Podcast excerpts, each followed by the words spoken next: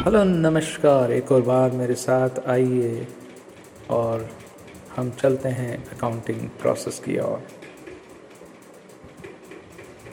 आज का टॉपिक है ट्रायल बैलेंस आज का टॉपिक है ट्रायल बैलेंस ट्रायल बैलेंस क्या होता है? क्या हम जानते हैं ट्रायल बैलेंस क्या होता है? बत, आप बता पाएँगे ट्रायल बैलेंस क्या होता है?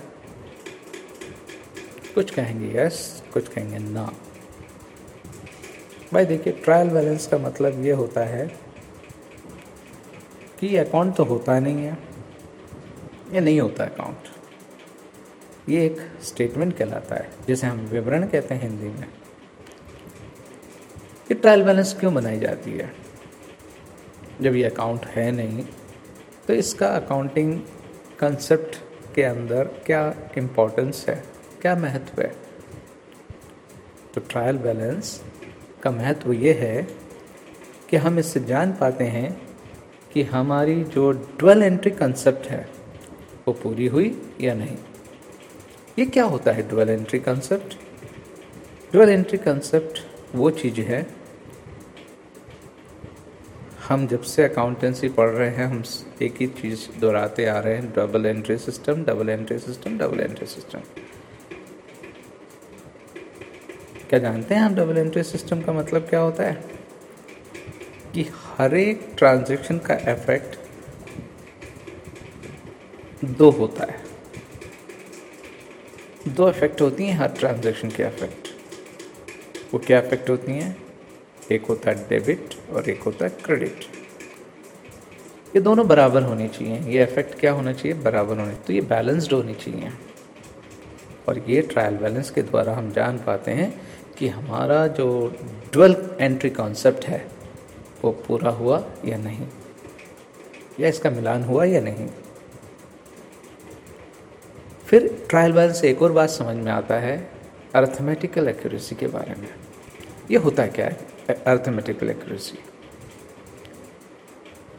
तो अर्थमेटिकल एक्यूरेसी का मतलब ये होता है भाइयों, जो भी हम करते हैं ना लेडजर में कैलकुलेशंस प्लस माइनस है ना? वो सही हुआ या नहीं, इसका प्रूफ है अर्थमेटिकल एक्यूरेसी के द्वारा हम जान पाते हैं ट्रायल पे। तो ट्रायल हमको बता पाता है कि हमने जो किया, वो सही है या गलत। सिर्फ़ एक कैलकुलेशंस के बारे में बताता है। हम कहें कि भाई ट्रायल बैलेंस तो हमारी टैली है तो हमने जो भी किया है, वो सही किया है। नहीं। जो भी हमने जर्नल एंट्री पास की, वो सही पास की नहीं। कभी कभी हम जर्नल एंट्रीज गलत भी पास करते हैं, जिसके द्वारा ट्रायल टैली भी हो जाता है। हम ये नहीं कह सकते ट्रायल टैली तो भाई सब कुछ सही है। नहीं। ये सिर्फ़ एक बात की गारंटी देता है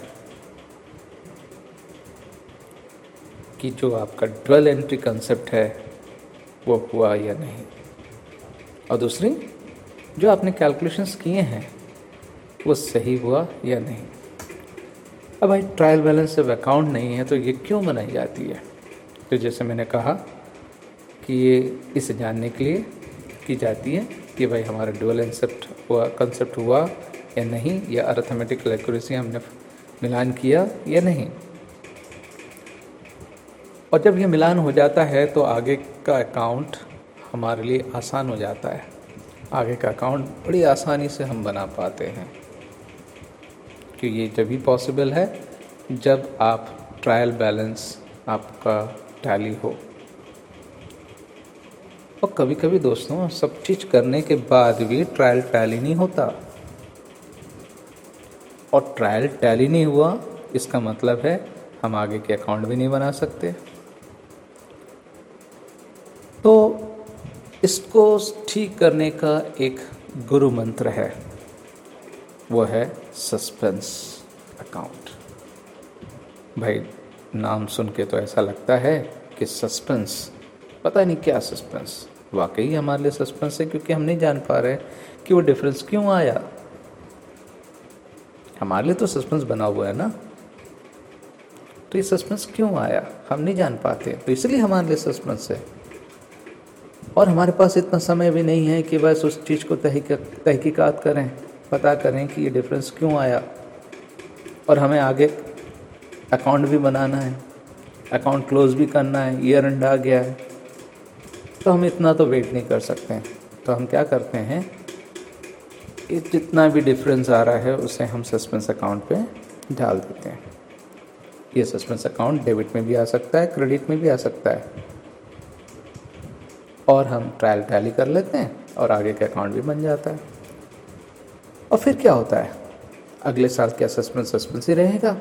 नहीं। अगले साल जैसे जैसे हमें समझ में आता है कि इस, इन इन वजह से सस्पेंस हुआ हम क्या करते हैं सस्पेंस से उतनी चीज़ें माइनस यानी राइट ऑफ़ करते जाते हैं। और एक समय आता है सस्पेंस अकाउंट ज़ीरो हो जाता है और वो ट्रायल के बाहर हो जाता है। तो दोस्तों, ये है ट्रायल बैलेंस का महत्व। ट्रायल बैलेंस बहुत आसान टॉपिक है और इसको हम इग्नोर भी नहीं कर सकते, क्योंकि इसके बगैर आगे का अकाउंट पॉसिबल नहीं है। तो दोस्तों मैं जानता हूँ कि आप सबको कुछ ना कुछ इससे फ़ायदा हुआ होगा।